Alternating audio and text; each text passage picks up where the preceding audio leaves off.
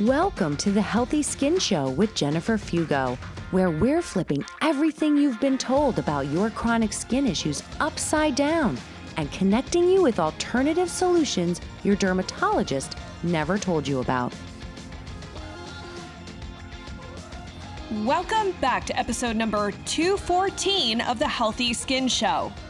In today's episode, we are going to be talking about a substance that your body makes called bile. It's not something sexy that's been glamorized all over the internet like liver detoxes have, but bile is equally important to your liver's function and it makes sure to help maintain the health of the GI tract while also helping to rid you of certain things that your body needs to get out, including mycotoxins. So, we are going to be talking today about that mycotoxin bile connection and what you need to do to help yourself if you've been exposed to mold or you've been dealing with mold illness. I'm really excited to share this episode with you. I learned a ton, as always, from my guest, Dr. Jill Crista. But first, I wanted to give a shout out to one of our listeners, Mindy838. She left a five star review over on iTunes, which I deeply appreciate. Thank you so much, Mindy. She shared that thanks to the Healthy Skin Show, I actually was able to start my own alternative health journey and work with a practitioner who was a guest on the show. This show introduced me to functional medicine. I trust Jennifer's information and have learned so much from her expertise. Thank you for putting this information out there and letting us know there is hope. Even though I'm still working on fixing my various issues, I finally feel hopeful with all of the progress that I have made. I have to tell you guys that this is one of the main reasons that I created and continue to host the Healthy Skin Show because it's all about not only giving you hope, but also connecting you with the right individuals and having the guests on the show that I get. I'm so deeply honored that they have joined me but I am so honored as well to be a part of your healing journey and that I could facilitate a small piece of that process for you is such a deep honor. And so know that I appreciate each and every one of you who's listening out there. I love our community. And don't worry, I've still got plenty of information and insight to share with you coming up in the future. But if you haven't done so yet, please leave a review of the Healthy Skin Show. It does mean a lot, not only to me, but also to somebody who's looking for this type of information so that they know tuning into the show is valuable and worth their time. As I previously mentioned, Dr. Jill Crista is back today. If for those of you who do not know her, she is a naturopathic doctor, best-selling author and internationally recognized educator on mold illness. She helps people recover their health after exposure to toxic mold, and she wrote an incredible book called Break the Mold: 5 Tools to Conquer Mold and Take Back Your Health. Dr. Jill Crista also provides online training for medical practitioners to help them become mold literate to efficiently and effectively identify and treat their mold sick patients. So if you are a practitioner, you can head on over to her website. We have all the resources in the show notes, and you can get certified by her and learn her method. How cool is that? So, Let's dive into today's conversation. I know you guys are going to love this. I loved it, and I'm excited to hear what you think. Welcome back to the show, Dr. Jill. I am so excited to have you back. And actually, our previous interview was one of the most insightful interviews that I've had with people on especially on a topic like mold that I'm not this is not where my background is I'm not well trained on it and and the way that you approach it is just so um, not simple. I don't want simple to be mistaken for like it's there's there's not a lot of steps, but you've taken things down to a level that feels so manageable and so common sense, which I really appreciate. And I think many in my audience do as well. So I'm excited to talk today. We're going to be talking about bile, bile sequestrants and how that impacts mold because I don't I don't work with mold in my practice, but I do try to spot mold cases and shuttle people to the right practitioner, especially the right doctor, to get the help that they need. So, thank you so much for joining us again today. Thank you for having me. This is such a treat. I, I love uh, having conversation with you. We've just uh, chatted a little bit before we came on. It was just, it's fun. It's super fun. I know, I know. So, so since we're talking about bile today, I I wonder if some folks here do not know what bile is. I know that my psoriasis people may because mm-hmm. bile is talked about somewhat with psoriatic clients. But for those, let's just assume that everyone's not really too sure what bile is, where it's made. Let's can we just do like a little 101 yes, on bile first and, to get started? Yeah, and thanks for letting me talk about bile. I am a bilophile, so that's one of my things like to label myself because I feel like it's one of the most underappreciated fluids in our whole body. And where it comes in, it's a, it's meant for, or a lot of people think of it as part of digestion. So basically, the smell and the taste of food induces salivation, which induces stomach acid secretion. Once that hits the stomach, the next step is bile and insulin and then digestive enzymes. So it's part of that level, kind of, we think of the middle burner, so the, the small intestine, that's where all of this is happening. So bile is made in the liver, and then some of it is secreted into the, into the intestine. Any excess is put in the gallbladder. And that's where it's stored until you have a really fatty meal, and then it's supposed to um, be secreted in response to eating fat or oils. If you don't have a gallbladder, you can still get better from mold because it's the liver that makes bile. So, what is bile? Bile is there to help us metabolize our fats, to help keep all of the fat soluble nutrients that we need, like vitamin D, vitamin A, vitamin K, vitamin E, all of our essential fatty acids, so the good fish oils, CoQ10, which is kind of like a fatty B vitamin, is a way to think about it. So when we eat those oils, instead of having it just be lubrication and have everything kind of exit too quick, the bile is there to break up those oils and grab it and help our colon bacteria and some of our small intestine bacteria chew on that and make vitamins out of it for us. And then the bile gets down to the lower part of the colon and we recycle about 93% of it.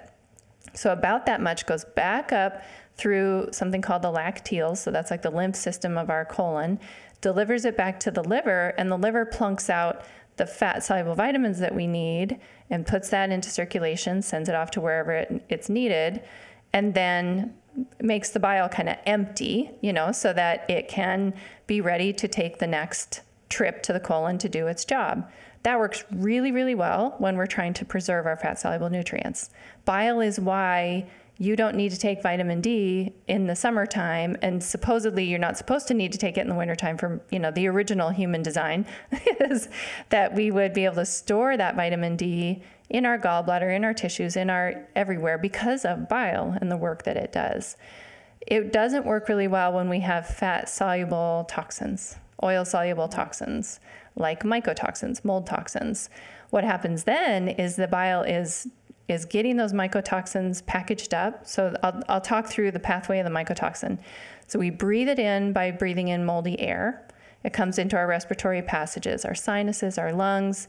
Mycotoxins seep right into our bloodstream because they're fat soluble. They don't need to have a, a carrier protein or a, a key to enter the cell door. They just kind of ooze in. And that goes into our bloodstream, which means that when you're breathing mycotoxins, they can go everywhere in your system. When it passes through the kidneys, the kidneys say, Ooh, that's a toxin, let's pee it out. When it gets to the liver, the liver says, That's a toxin, it's fat soluble, so we're going to bind it up in bile, or package it up in bile, I shouldn't use the word bind, and we're going to send that out to the colon to be pooped out, because that's not good for us. Problem is, then that bile gets recirculated and it goes back up to the liver, oh. who gets to see it again and again and again and again. So it's so like it's the, basically like you can't the mycotoxin trash, so to speak. Yep. You can't get it out of your system. Right. Only seven percent then gets pooped out, and so that's why we use binders in mold. Although I don't use binders as aggressively as other doctors because I have found and, and we see this from research that isn't related to mold at all, that insoluble fiber is a very effective binder of bile. So if the target is in the colon is bile that has these mycotoxins all packaged up, then really what we're trying to do is bind the bile to get pooped out. And we see it from cholesterol studies that insoluble fiber is one of the first things even conventional medicine doctors will say to start taking to reduce your cholesterol. And there's a reason for that. It's because it's carrying that out of the body and now you don't have to recycle and recycle and recycle. I call it detoxification insanity. You're doing the same thing over again. You're trying, expecting different results. okay, yeah. so so many questions yes. here. Um, I, I, let's let's jump on to the most immediate question. I think, which would be for somebody listening to this and they're like, "Wait, what? What would be an, an, example of an insoluble fiber? Yes. Since so you know they're just good terms. old fashioned. mm-hmm. I know it's it doesn't have sex appeal, so no. it's not getting promoted, and that is good old psyllium husk. Like just you can go to the health food store and get clean psyllium husk fiber that's been you know, ground down. You can add it to your water and just drink it. You can eat flax seeds. Um, they should also be ground before you eat them because a lot of people don't have enough of the colon bacteria to break it, break that hull down. So just a little coffee grinder that's dedicated to your flax seeds. Keep them in the fridge. Grind up, you know, two tablespoons, three tablespoons, and sprinkle that over your food throughout the day. That's like the easiest way to do it. Chia seeds are also high in insoluble fiber, and brands of all kinds. So rice bran, oat bran people who have mold sickness tend to have fungal overgrowth. So I'm careful not to say like oatmeal unless mm-hmm. they can tolerate it because sometimes having the carbohydrate part of that that grain can be problematic for some people and cause bloating and discomfort and more skin breakouts and that kind of thing. So, but just the bran doesn't have the carbohydrate in it. It has the mm. insoluble fiber. And we've done such a good job in our society to create no insoluble fiber because it's chewy, it's hard to digest, it takes longer to eat. And so we've taken all this, the hulls and the bran off of things so that people don't have to, you know, mm-hmm. work. but unfortunately, that bran is what is our colon bacteria's favorite food. Mm. And that's how and that they make it's so that important. Is important. Mm-hmm. I know we just said that at the same time. We're like, that's important. yes. It's so important. I wanted it's to so ask important. you. Um, I had found this paper that said that there were other foods that could be helpful in binding to bile. Things like okra, beets, asparagus, eggplant, turnips, green beans, carrots, and cauliflower. Mm-hmm. So for somebody who comes across this and says, "Oh, well, I eat those foods all the time." Maybe not okra all the time, but they eat those other foods all the time. Do you think that those foods are sufficient? Like any thoughts on on th- that well, I would I would love for food first to be the way that we mm. go. Um, and I think it really depends on the person and how much of a mycotoxin load and other chemical load that they're dealing with. So, other fat soluble nutrient types or fat soluble toxins that they might be dealing with, like BPA. You know, like that's the plasticizers. Um, a lot of xenoestrogens are also detoxified through the bile pathway. So if they have a lot of those things going on, in my experience, once we add the mold toxin, it tips you over the the toxin load to where food alone doesn't do it. But also we have to pay attention to how those studies what did they do to the food before they they found that that was effective. And like in the case of okra, they dry it and they super fine grind it. And unless you get it super fine ground, it's not as effective.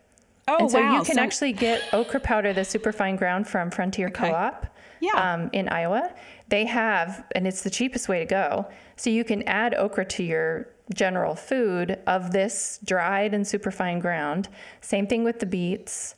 Um, so I think it's really, we have to understand what did they do to the food or what, you know, it's not just the eating of the food there's a there's a concentrating of the fiber part of the food and a reduction of the the hydration of the food that then makes it um, out there thirsty looking for stuff to bind to mm. if that makes any sense yes that's a yeah. really interesting point that you bring up and and i i do want to also just for anyone listening to this who's you know for sure you've got a mycotoxin issue I think it's important to underscore that you can't just say, well, I already eat this way. I already eat these things. I'm doing enough. I might not need more support. I think that's an important distinction to make because it's a different it's different when you tip Yes. over to that point where Yeah. you are your system is overrun with mycotoxins that You need it's a, a, little different extra ball help. game. Yeah. Yeah. Yeah. And there And- are foods that are more effective as a whole food, like steamed kale.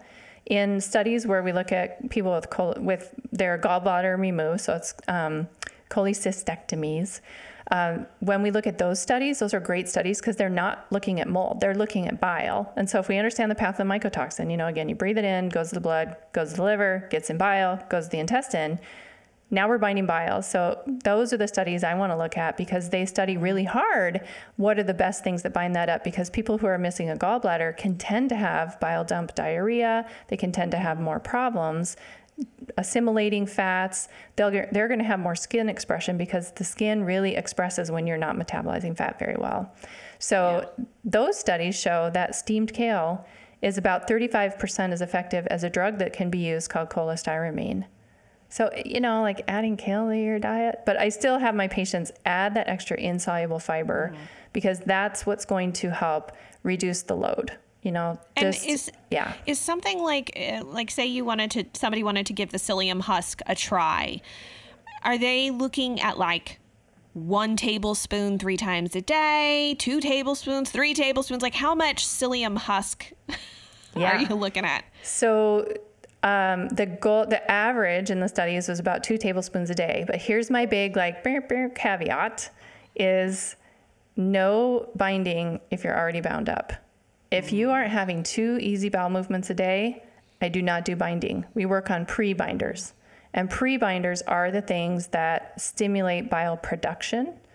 So that what I'm seeing is a lot of people like the the message right now or the narrative in mold is like, oh, you have mold sickness, go on a binder. Mm, Mm, let's just take a second and assess are you pooping two times a day? If you're not, that's our first goal. And the way that mold sick people get constipated is that there's the bile gets sluggish and bile stimulates peristalsis, which is the squeezing of the tube down to get, you know, poop moving. So if you don't have the pre-binders in place, which are things that taste bitter, these are plants and, you know, some dietary things. A lot of people are coffee dependent on their bowel movement. Coffee is a really powerful bitter, but it also has some, you know, calcium depleting action, has some problems with, especially with psoriasis, it, it affects cyclic AMP, which just is this whole detoxification thing that we need to not be inducing. So there mm. are other plants that can do that. And I'm not I'm not against coffee. I just think it gets overdone. So you know like a little a little bit of coffee like the normal person's cup would be great. but there I love the plants that are doing this because they come with all these other nutrients that are anti-inflammatory, that are antioxidant, that are helping reset the microbiome and that kind of thing. Yeah. Well, let's let's actually talk a little bit. You mentioned about um, the more potent binders, like the step up when you actually need some help. And um, so I'm going to read this because it's it's a medication. So cholestyramine. Yes, I got it right. Mm-hmm. Yeah, yeah. So a friend of mine had mold issues. Her um, my, the one mycotoxin test that her doctor ran on her showed some pretty high levels of a not so hot thing that must have been lurking in her home. She went on this med and was told, like, well, you'll probably be okay. There's some side effects, but you'll probably be okay. And she actually felt horrible. So, can you talk a little bit about what is the medication? Is that is it common to have side effects or is it not? Um, I assume because it's a medication, it has to be prescribed by a doctor. And are there any other things like clay or charcoal or any of these other binders that might be an option as well? Yeah, so it is um, it is quite common to have side effects because the way that it is that Dr. Shoemaker was um, teaches doctors to dose it is four times a day at a pretty high dose, and it's very hard to manage food and supplements and things around that. Um, and the narrative there also is that if someone feels bad, it's because we've mobilized mycotoxins now. Like the body knows that we're moving things through the liver. And so now the liver's freed up to detoxify either more mycotoxins or other toxins in the body. And I have found that that is potentially a problem.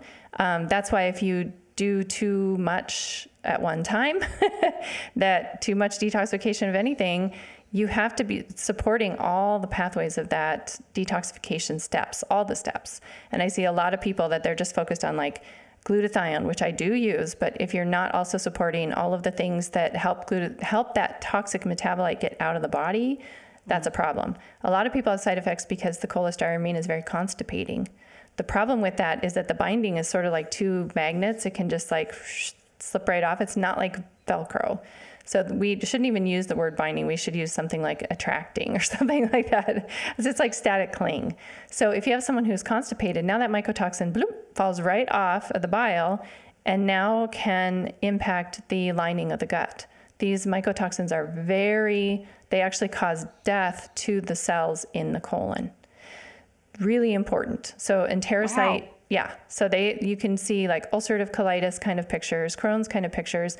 If somebody is taking something that is making them so constipated, it's now freeing up that mycotoxin to do localized damage.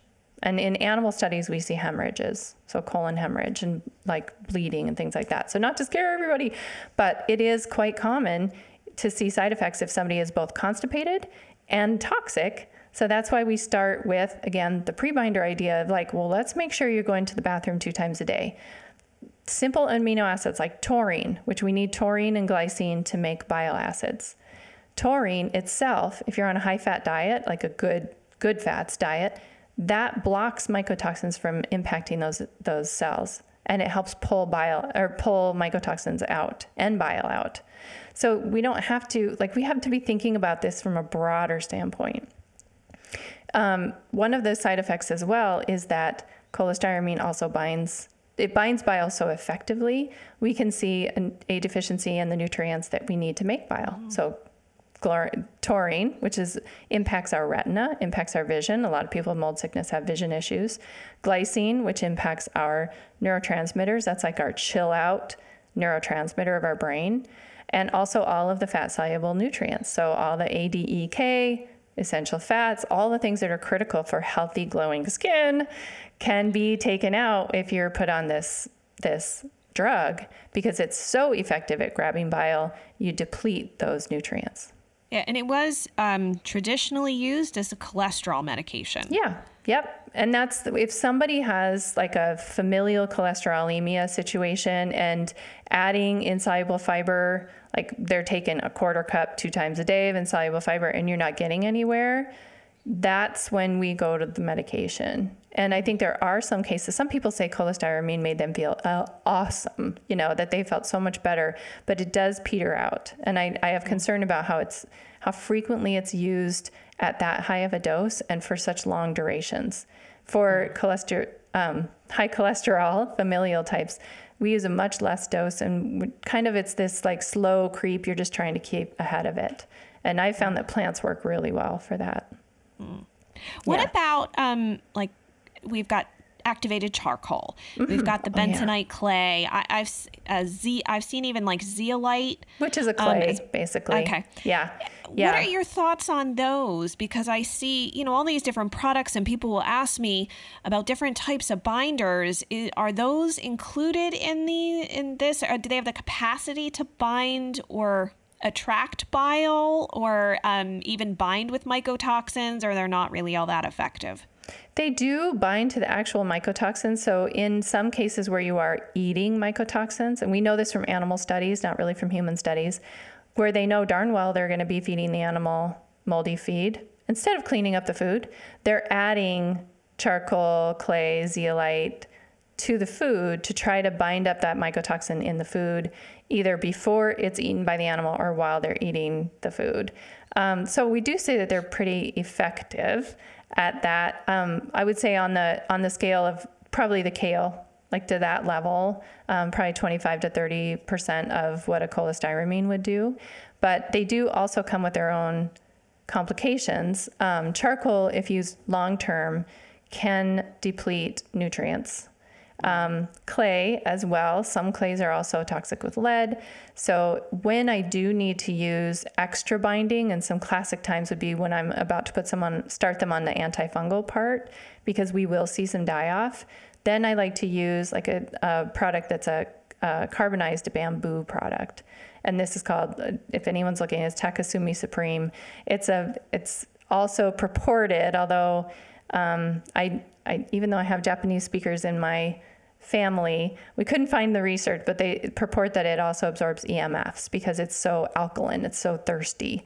Um, but I will use something like that. And I found when it's time to go beyond the insoluble fiber piece, which, by the way, if people have SIBO, SIBO friendly ones are sunflower, pumpkin seed, and sesame seed. So you, you can even do it if you're on the biphasic diet. Um, so if we have to go beyond that, like two to three tablespoons a day of the insoluble fibers, then I use a combination product that might have a couple of things because I'm trying to use, I'm trying to get at the bile, but also anything that might also be, you know, out there, like endotoxin. People who feel really good on charcoal have a huge endotoxin load, in my experience. Mm. People who feel really good on zeolite have a heavy metal toxic load as well. So those are kind of when I'm looking at the whole picture of somebody and I'm trying to pick and choose, but I only do them in a pulsed fashion and when we know there's going to be a predictable flare. So mm. adding antifungals is a great time to have a flare. well, well, I have to say, I had I wasn't see this is not my wheelhouse this whole entire conversation because this isn't what I get into and so I you've educated me tremendously on this topic. it also underscores to me why this is so complicated for someone who's going through mold illness it's not a straight line. There's not one way. And that's what I'm hearing from you. There's not one way. If you just do this step and that step and this, and, you know, 10 or 20 steps down the road, you'll be better. It doesn't sound like it's as simple. And that because there is so much you know, we have different genetic factors. We have obviously people live in different homes. They've got different nutrient issues, different dietary factors, different levels of dysbiosis, even within mm-hmm. their GI tract or their bodies, um, all sorts of things. It does make it complicated. And, and it is one reason why, like, I've had had uh, you know been even contacted on Instagram and say, "Oh, do you deal with mold?" And I'm like, "No, you should go see a doctor." but people can do a ton to yes. improve their picture you know that's i'm all about empowerment like i'm trying to change that narrative that it is complicated mm-hmm. i think it's lengthy mm-hmm. i think it's individualized which is what I'd really tried to convey in my book is like okay these are the tools some of them there are many many that we can use for each section pick and choose the ones that match for you mm-hmm. and if you're using whole foods and plants um, and you know, plants make it so easy because they have these multiple mechanisms of action. We're improving a whole lot of things with just like one or two plants. I mean, that's what yeah. they're put on the planet for. But I do think you know that it can. Some people can get really sick, and they need they need a skilled practitioner because everyone will have mold sickness in a different way because it's fat mm-hmm. soluble.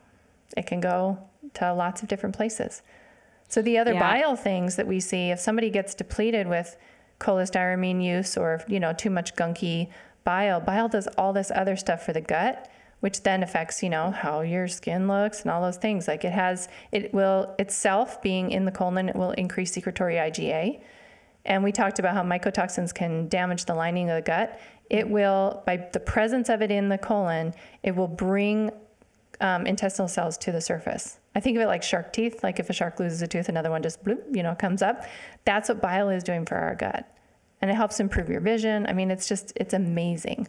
It's an amazing so we, fluid. So the point here isn't to be like anti bile. We need our bile. Yes. But we can't. But there's that balance point. You don't want to go too far. Going too far and getting rid of too much bile could actually have very negative unintended consequences. You got it. Essentially. Yep. Yeah. Well, so first of all, you've got an excellent book we've talked about Thank before. Um, that's available. Tell us a little bit about the book and where people can get it.